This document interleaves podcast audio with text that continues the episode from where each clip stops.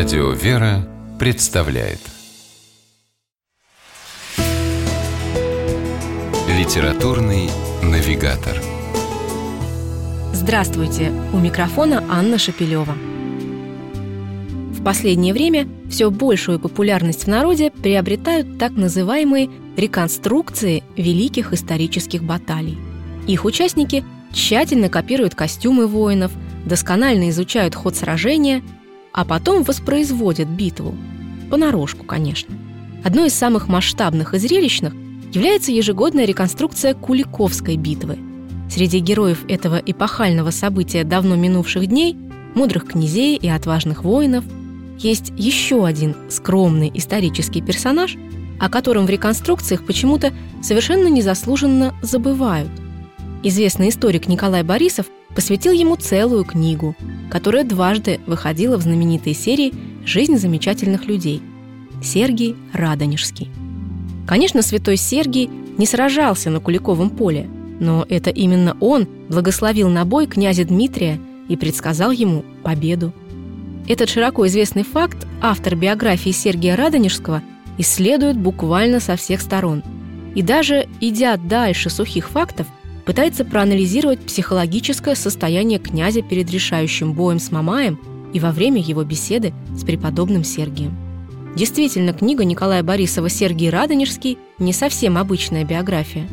Во-первых, конечно, потому что это первая и пока единственная попытка создать не житие, а именно жизнеописание святого, что само по себе задача совсем нелегкая.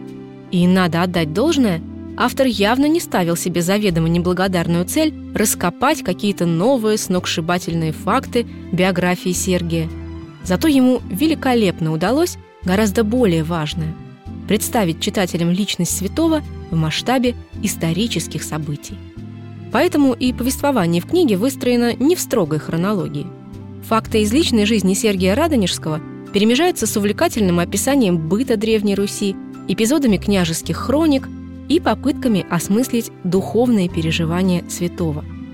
И тем не менее недостатков в фактическом материале не ощущается.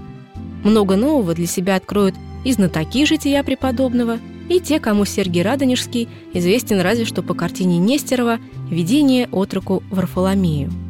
Вот так, плавно, начиная с того самого юноши Варфоломея, так звали Сергия до принятия монашества, и заканчивая великим святым, провидцем, молитвенником за русскую землю и основателем Троицы Сергиевой Лавры.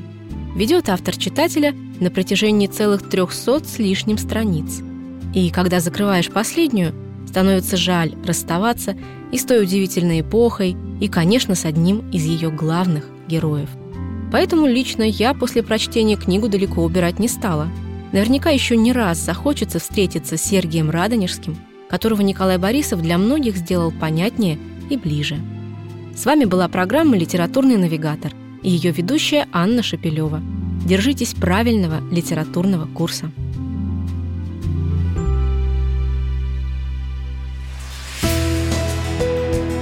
Литературный навигатор.